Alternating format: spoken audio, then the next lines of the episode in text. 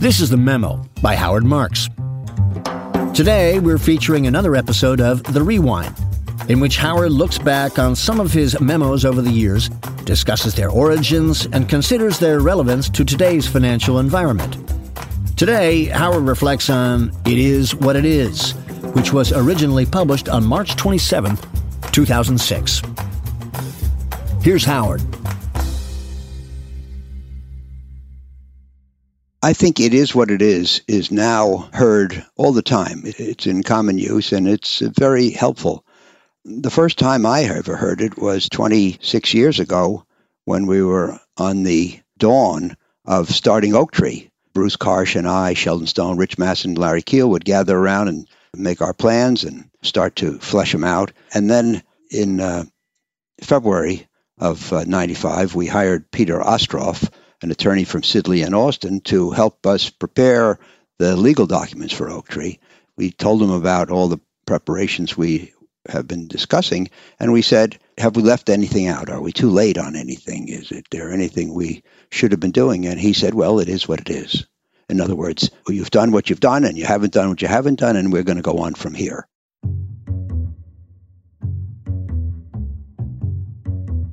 When I was at Wharton, we were required to have a non business minor and also to study one semester of the literature of a foreign country in English. For some reason I can't remember, I picked Japan. Japan was not a, a factor in the business world at that time. It well predated Japan's economic recovery from the war. Anyway, in a course on Japanese philosophy, I came across the concept of Mujo. And Mujo basically, uh, literally translated, according to our professor, the turning of the wheel of the law. And a little less literally, I took that to mean that the wheel, if you will, is always turning. Change is always underway.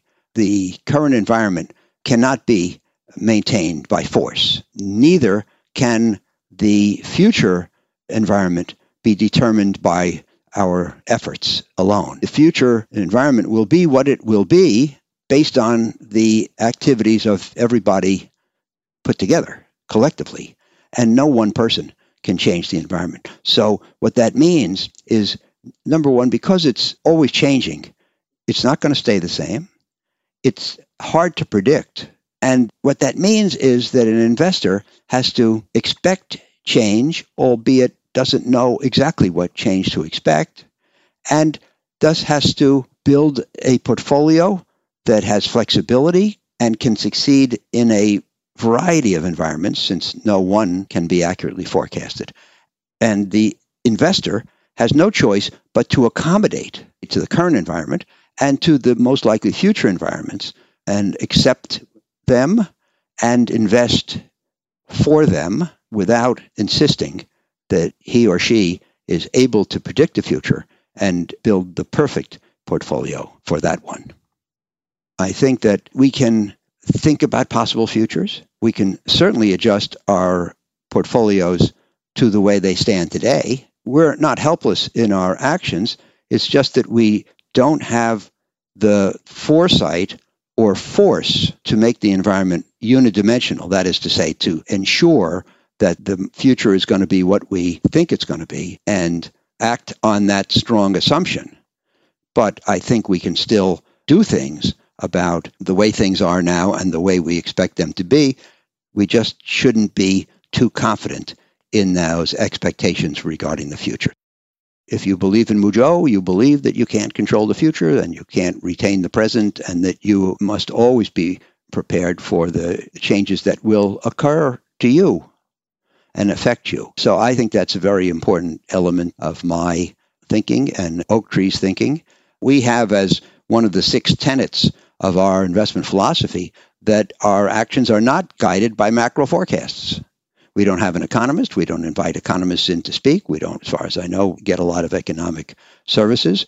Economics, which is a big part of the macro, it's something I've been receiving economic inputs for over 50 years. When I joined the bond department at Citibank in 1978 after nine years in equities, they said, go to the economics department, find out what they think the outlook is. And so that was my first task in portfolio management. And I have to say that we always used to say that economists are portfolio managers who don't mark to market. That is to say, they don't keep a scorecard. You've never had an economist come in and say, Well, I'm here to brief you on what I think about the economic outlook. And by the way, my forecasts have been correct 35% of the time, or anything like that. Nobody ever grades economists. They just go on to predict one future, and if they're not right, then they go on to predict a different future. But nobody ever says, Well, I guess it's a waste of time to make predictions.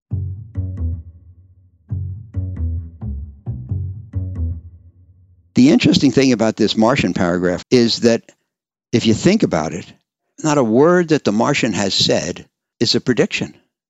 And yet, I think the Martian, the beauty of the Martian is that she does not profess to know the import of the things she observes. She's a blank sheet of paper without biases, not a pessimist, not an optimist, not greedy and not fearful. She just reports what she sees. And that's the thing. The rest of us come to this with biases negative, positive, optimist, pessimist, scarred by history or lifted by history. And rarely do we see things objectively. If you take her observations, they're very full of meaning and full of recommendations, I would say. It's just a matter of what I've come to describe as taking the temperature of the market. These things are all behavioral and atmospheric and environmental, but they have implications for the future. My recent book, Mastering the Market Cycle, all it says is that what has happened to date and where things stand today influence the probability of where things are going tomorrow. They don't determine the outcome. You can't say that because the market is run by greed and confidence and optimism that it is by definition too high and it's going to start going down tomorrow. But you can have a grasp for what it does to the probabilities. I think it's essential to think probabilistically about the future. The future is not knowable. The future doesn't even exist today. If the events of the future don't exist today, how can we say what they are or will be? The forces that shape the future are still in flux, and some of them are unknown. How they operate is not scientifically determinable, and we all know that uh, in science you can perform an experiment 10 times and can count on getting the same result if you understand the forces at work. Whereas in our business, you rarely get the same result because of the moving pieces, one of which is emotion and another one of which is randomness. Emotion contributes some of the randomness in the markets. So uh, you must look at the future as a probability distribution. You must understand that there's a lot about it you don't understand. And you have to understand that even if you know the probability distribution perfectly, you still don't know what's going to happen. And uh, this is something that I got into more in my memos on risk. But the thing is, as long as the future has multiple possibilities, and that's always the case, you can't say you know which one of them will apply. You can say this one's most likely, you might even be right. But I think about outcomes as drawing balls from a bag in a lottery. You may know the composition of the balls in the bag. There may be uh, 80 black ones and 20 white ones.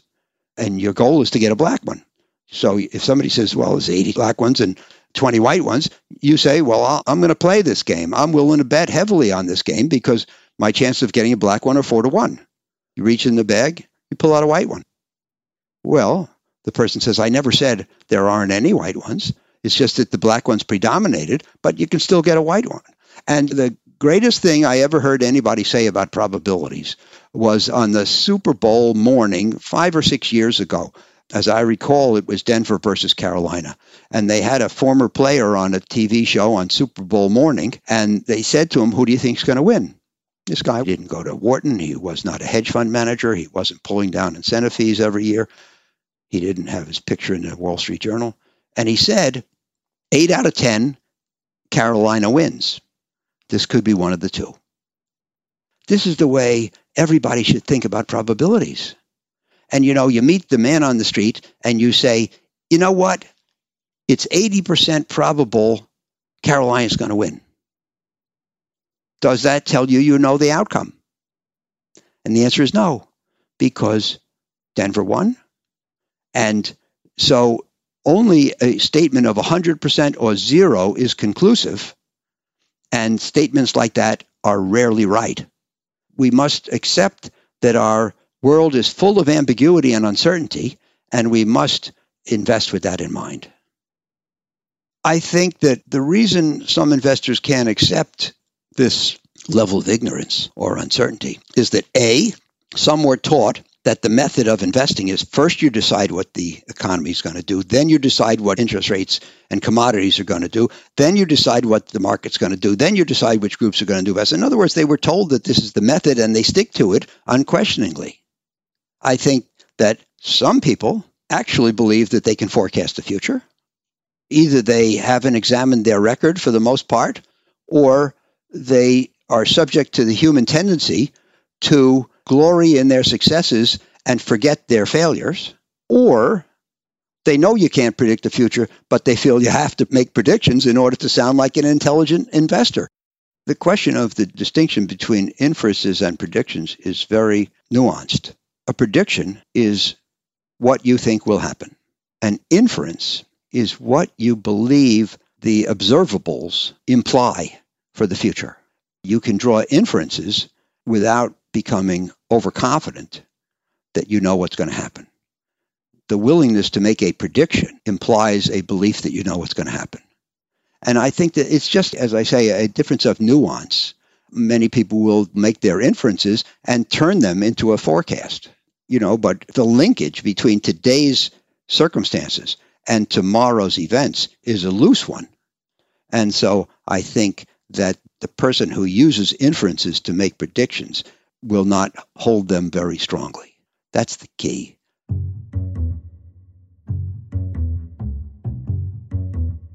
The Poor Man's Guide to Market Assessment is a tool, half serious and half jocular, to do what I described before taking the temperature of the market. If you want to decide whether today is a propitious or a precarious time to make a new investment, in my opinion, since we don't know what the future holds, you want to judge the present.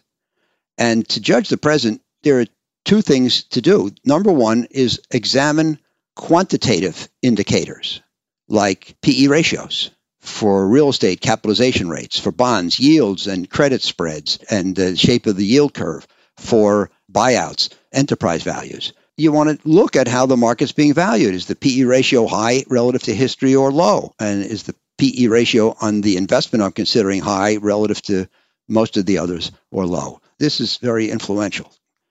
It tells you something about how things are being valued. But the other thing you want to do, in my opinion, is you want to look at the qualitative factors, the behavioral factors. And I think the list, which has all the positives on one side and all the negatives on the other, and in that sense is extreme and overgeneralizing. I still think you want to look at these things and you want to figure out is the economy vibrant, and the outlook positive, and the lenders generous, and interest rates low, and the yield spreads narrow, and investors optimistic and sanguine and eager to buy? You want to know when those are the conditions, because certainly they are not the conditions that give rise to bargains. That doesn't mean that there can't be any bargains when these conditions are enforced. But certainly you would not tend to say, hey, this is a bargain priced market. I got to wade in and buy as much as I can before I miss this opportunity. These are the circumstances that would make you leery. On the other hand, if you know that the economy has been sluggish and the outlook, everybody's negative on the outlook, and the lenders are reticent and tight, and capital is scarce, and the investors are pessimistic and disinterested and, and distressed and running for the exits, everything else aside, you might say, hey, this is the kind of environment under which we can get bargains. I think understanding other people's errors and excesses which are aggregated and summed up in market behavior, is one of the best ways we can deal with the uncertainty which is inherent in the future. I was a boy of uh, 15, so that means it was 60 years ago. They used to talk about using the enemy's strengths against him. The enemy rushes at you. You step aside and you let him run by or you use his momentum to turn it into a throw. And this brings us back to Mujo, of course, but we want to be a little bit counter. And when the other person is attacking us with optimism, we want to parry with cold hearted realism and so forth. But the thing is, usually one of the things that happens in the market is when there's a challenge, people come up with solutions. Then opinion tends to coalesce behind those solutions. And when everybody has concluded that XYZ is the solution, it becomes the problem. Because when everybody concludes that XYZ is the solution, the capital flows to XYZ. The managers have to put that capital to work, especially if they want to raise another fund, which causes strong buying in XYZ, which raises the price of XYZ relative to ABC, and which makes XYZ vulnerable and ABC more attractive. When something is anointed as the solution, what I call the silver bullet. You know, when I was a kid, the Lone Ranger was on TV and he had a gun that fired silver bullets and he never missed. And there aren't many Lone Rangers around. Most of us miss a lot of the time. But when everybody concludes that something is the silver bullet, that is the solution that can't fail and has no risk, then they pile into it, which gives it risk and often leaves it open to failure. In the last almost 20 years since the tech bubble burst, institutions have been using alternative investments more and more as the solution because they figure they can't get the returns they need in stocks and bonds, traditional stocks and bonds. In the first five years of that process, the answer would have been hedge funds. But in the last 15 years, in my opinion, so much capital flowed into hedge funds that they stopped outperforming and their performance has been very lackluster over the last 15 years. And the hedge fund movement in general has been accorded less enthusiasm. And in the last 15 years, private equity has taken over. But I believe that too much money flowed into private equity for it to keep outperforming.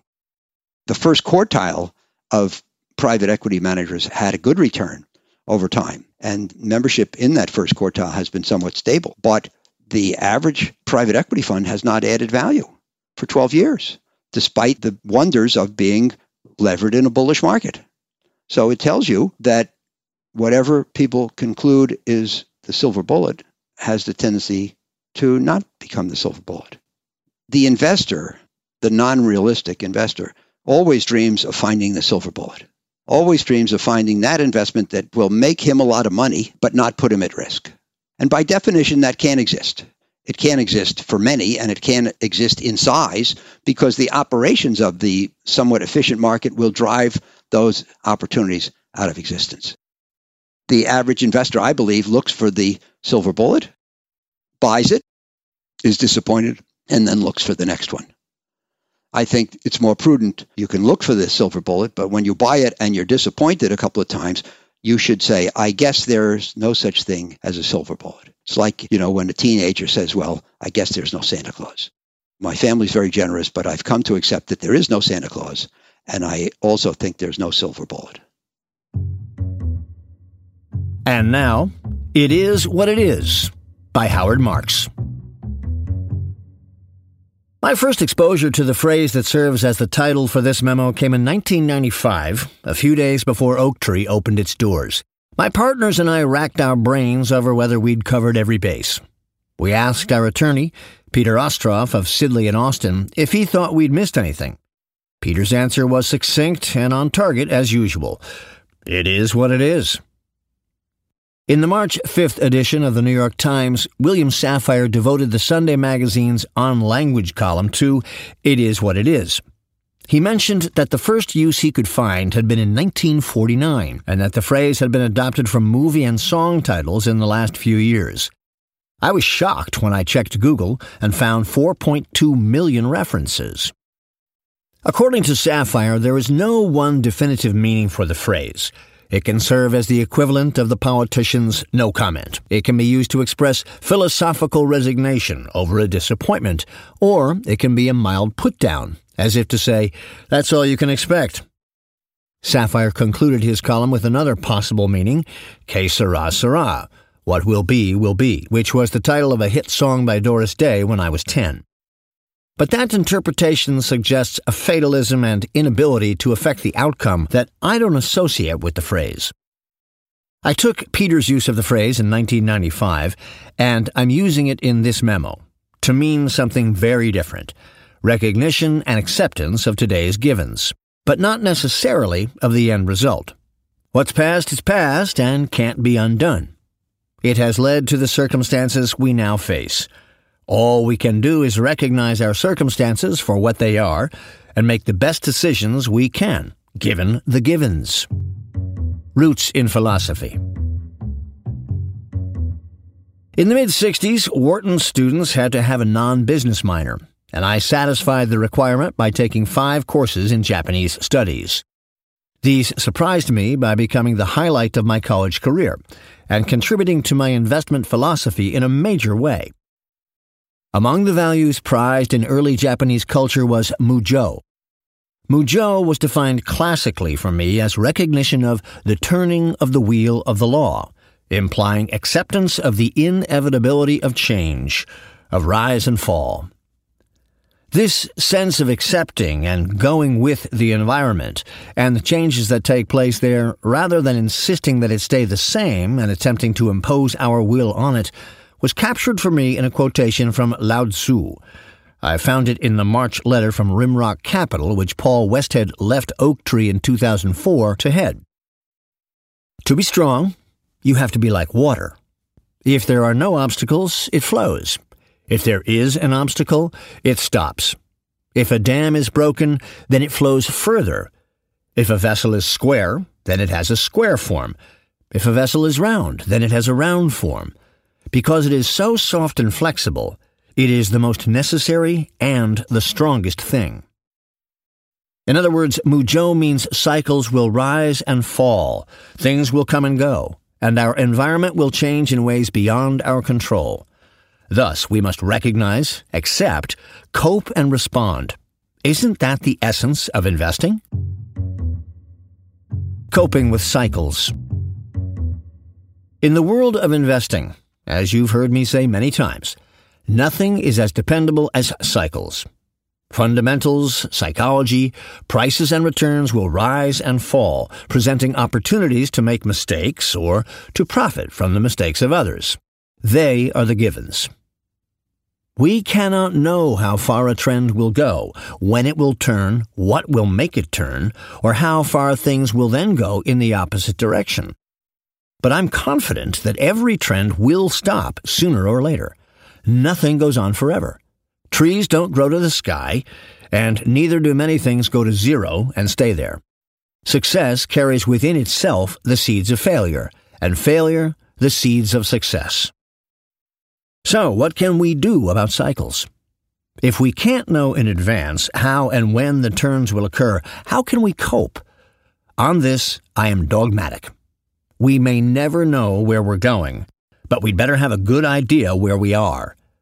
That is, even if we can't predict the timing and extent of cyclical fluctuations, it's essential that we strive to ascertain where we stand in cyclical terms and act accordingly. What can we know and how? Even without knowing where we're going and when, we can deduce lots of valuable information about our investment environment. First, where do we stand in the economic cycle? Is the economy several years into a recovery that may be due for a rest? Has it leveled out and begun to weaken? Or has it been weak enough long enough that we can reasonably expect recession to give way to recovery? Second, how have the markets been performing? Have they been weak for years, possibly pushing prices to bargain basement levels? Or have they been so strong that we should suspect 1. The positives have been fully discounted, 2. Several years of potential gains have been accelerated into the returns to date, and three, assets today are priced for perfection. Finally, and often most important, how are people around us behaving? If they're chastened by losses and afraid of the future, there's reason for us to be optimistic. If they're unworried and complacent, that's something we should worry about. In the words of my favorite Buffettism, the less prudence with which others conduct their affairs, the greater the prudence with which we should conduct our own affairs.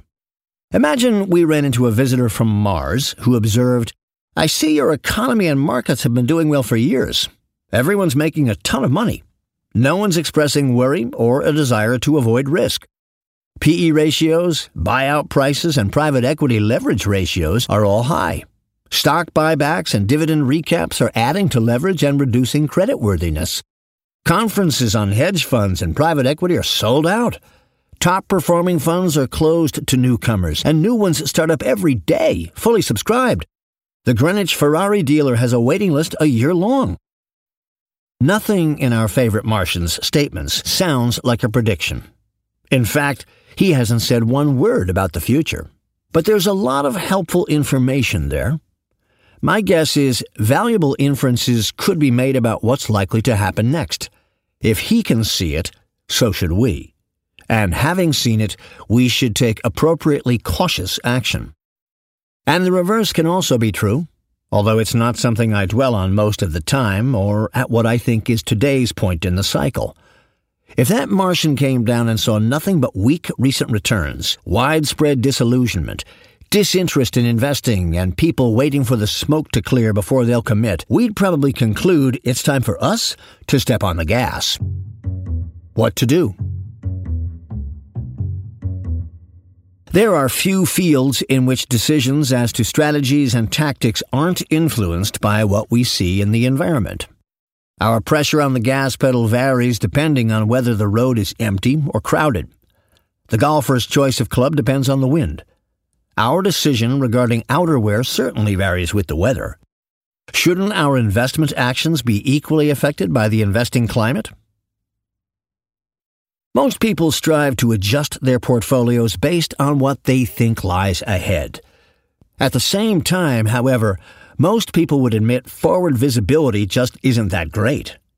That's why I make the case for responding to the current realities and their implications, as opposed to expecting the future to be made clear. In November 2004, I wrote a memo entitled Risk and Return Today. Its thesis was that in most asset classes, prospective returns were low and risk premiums were skinny. On that basis, I urged investors to act accordingly, hold reasonable expectations, and especially decline to stretch for higher returns by taking on more risk. The conclusions are just as clear today. When high returns are not in prospect, we shouldn't invest as if they are. When safe investments appear unlikely to provide the returns we need, we shouldn't rush to riskier investments to get them.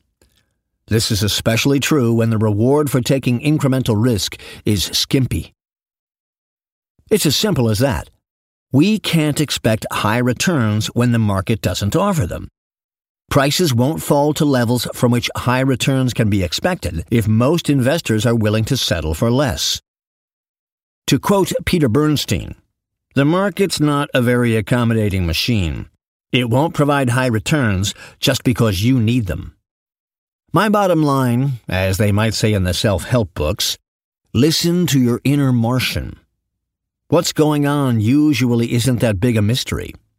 An overheated environment doesn't mean the market's going down tomorrow, just as an excess of risk aversion doesn't signal it's the absolute bottom. But the circumstances should inform our behavior. Simply observing what's going on around you and acting accordingly should improve your investment results. And the distinctions needn't be cut too fine. There can be lots of room for argument between undervalued and fairly valued, or between fairly valued and overvalued. That's where most of the uncertainty lies. But it's unlikely that disciplined investors will find it hard to choose between overvalued and undervalued. In my opinion, if you're racking your brain trying to figure out whether something's overvalued or fairly valued, that is, whether you should sell or continue to hold, it's usually pretty clear that it's not a buy. What is going on around us today? No one I know thinks investors today are acting out of an excess of caution, and I agree. Investors have forgotten the losses in stocks, corporate bonds, and venture capital earlier this decade and consider this a low risk world, or at least one where risk is clearly worth taking. Mark Cutis of Shinsei Bank sent me his memo entitled Market of No Fear I think that's an apt description. There's no reason to think today's environment implies high future returns.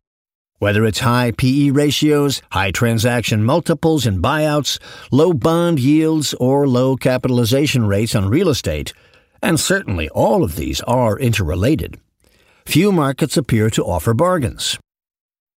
People are reporting big gains from private equity and real estate assets they bought cheap in the past, levered up in accommodating capital markets and sold at very high prices. Read low prospective returns. But fewer people can claim to be buying in on the cheap today. A great deal of what's happening is related to a glut of capital for investment in non mainstream asset classes with no one interested in buying more high grade bonds at yields near 5%, or U.S. stocks with consensus expected returns of 5 to 7% or so, capital is bypassing those big markets, or perhaps exiting them, and flocking to the smaller alternative markets, raising prices. I understand why people who need 8% or more are looking there for help, but that doesn't do much for the likelihood they'll get what they're after. More on this later. The skinniness of today's risk premiums can be observed most clearly in the high yield bond market, where prospective returns can be calculated with precision and yield spreads are in the vicinity of historic lows, and in certain real estate markets where actual cash returns are similarly low. But the difficulty of quantifying prospective returns in public and private equity doesn't mean the offerings there are any less paltry. And as Alan Greenspan said, history has not dealt kindly with the aftermath of protracted periods of low risk premiums. This is a time for caution, not aggressiveness, for reaping more than sowing.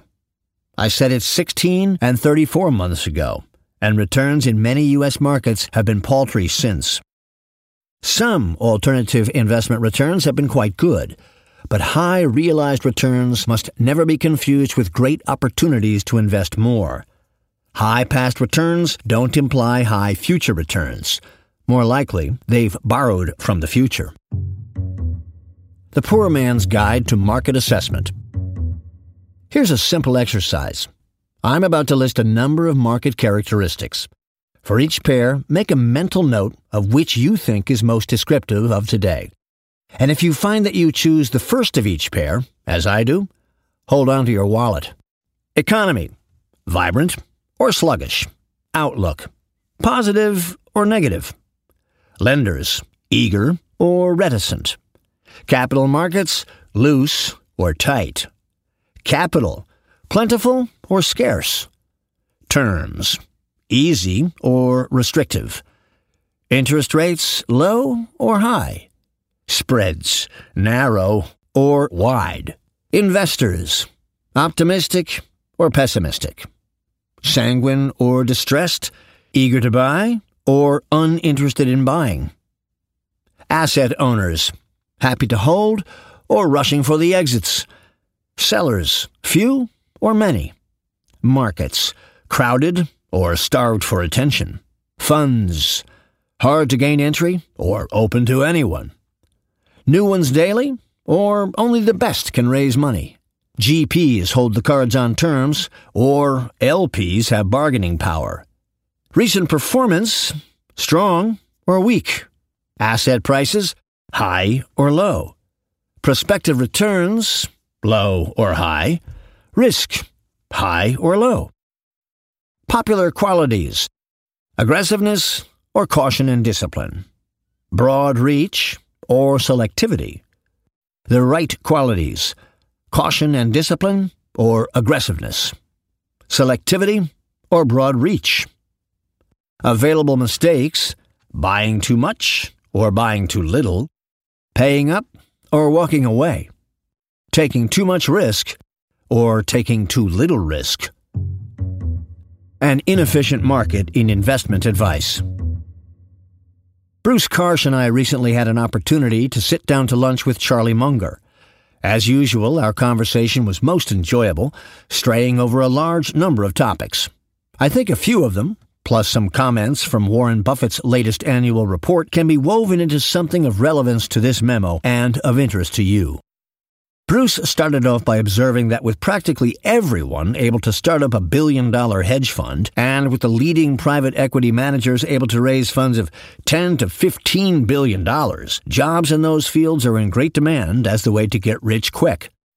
It occurred to me that if large numbers of people are convinced that a given field is sure to give them instant wealth, something must be wrong. That's a bubble expectation. Getting rich if it can be accomplished at all, is supposed to come from some combination of proven skill, hard work, risk bearing, and luck.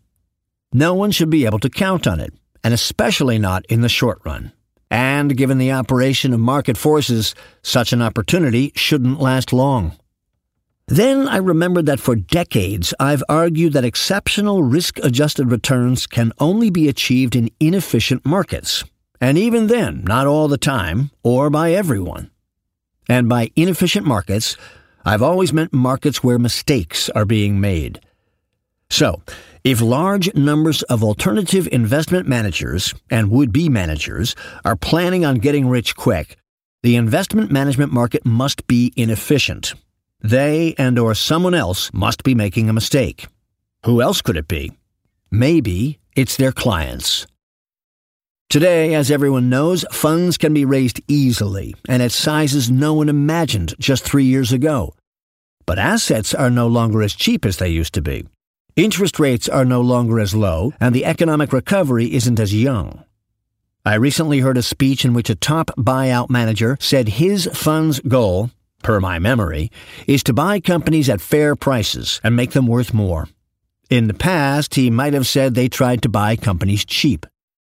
On the plus side of the ledger for private equity, managers think more like owners than do many public company boards, are substantially incentivized to see the fund's assets appreciate and have the potential to improve their previously undermanaged companies.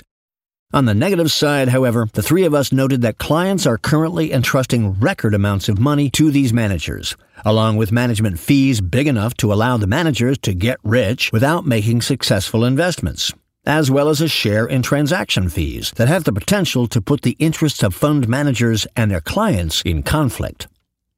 I believe the investors in these funds feel they'll be happy if they can earn net returns in the very low double digits.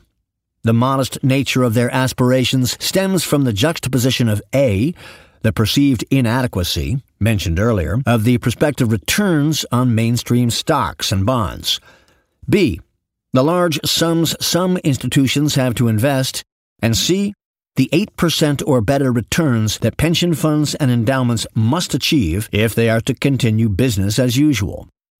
This combination makes it imperative that they commit to alternative investments and hedge funds, and thus tilts the balance of bargaining power over fees to the fund managers. This, in turn, decreases the likelihood that terms will be designed to maximize the client's interests. It also can give the managers amounts of capital that pose a problem. In his letter discussing Berkshire Hathaway's 2005 performance, Warren Buffett tells the priceless story of the Gotrocks family, which owns all the corporations in America and earns all the profits. Over time, individual family members are approached by broker helpers, manager helpers, and consultant helpers who promise to help them make money for a fee by buying certain pieces of the empire from their relatives and selling them others. Eventually, they also hook up with hyper helpers, wearing uniforms saying private equity and hedge fund, who levy success fees on top of their other charges.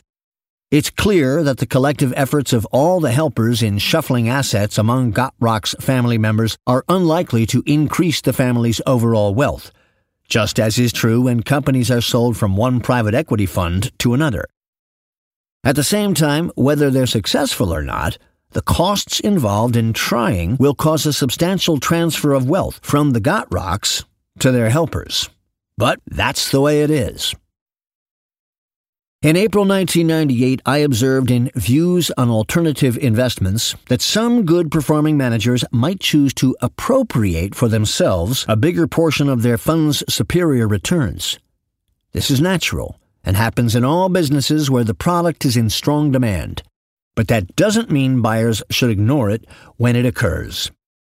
I'm not saying alternative investments and hedge funds won't provide the returns clients need or that people shouldn't invest in them. But realistically, assessing the demand for these funds, the amounts of money going into them, the market conditions for the underlying asset classes, and the deals the managers are able to cut for themselves might cause would be investors to conclude the silver bullet still hasn't been invented. Participate in alternative investments if you want in fact, Oaktree hopes you'll keep doing so, but do it with your eyes open. Charlie ended the lunch by urging us to create reasonable expectations among our clients and treat them well. We promised to try.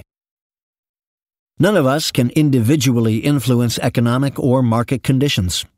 Neither, I think, can we accurately see what lies ahead. But it's possible to derive inferences from the recent past and the present that improve our judgments and actions regarding the future. It's simply essential that we be aware of what's going on around us. After all, who can argue with the statement, it is what it is? Facing up to reality is what Warren Buffett's doing when he says, We used to find it easy to buy dollars for 50 cents. Today, we're trying hard to find dollars we can buy for 80 cents. He also told me he has an 800 number for anyone who knows where 80 cent dollars can be found. Recognizing and accepting these things when they're true isn't pleasant, but there is no prudent alternative. Oaktree tries hard to take note to prevailing market conditions, communicate what's going on, and behave as contrarians. We try to raise bigger funds and buy more aggressively when we think others are leaving bargains on the table, and do the opposite when they're not. It doesn't always work, but it usually beats the alternative. March 27th, 2006. Thank you for listening to The Memo by Howard Marks. To hear more episodes, be sure to subscribe wherever you listen to podcasts.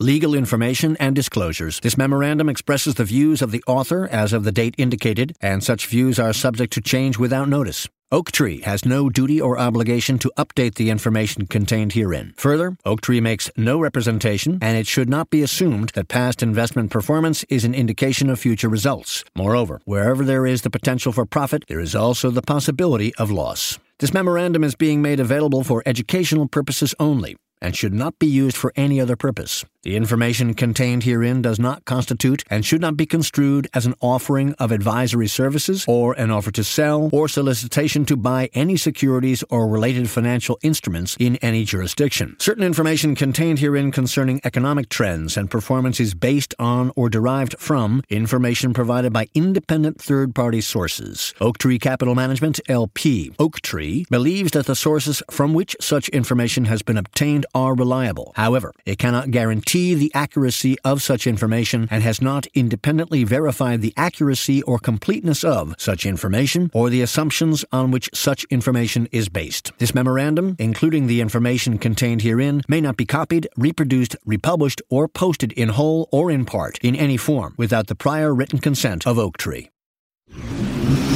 Audiation.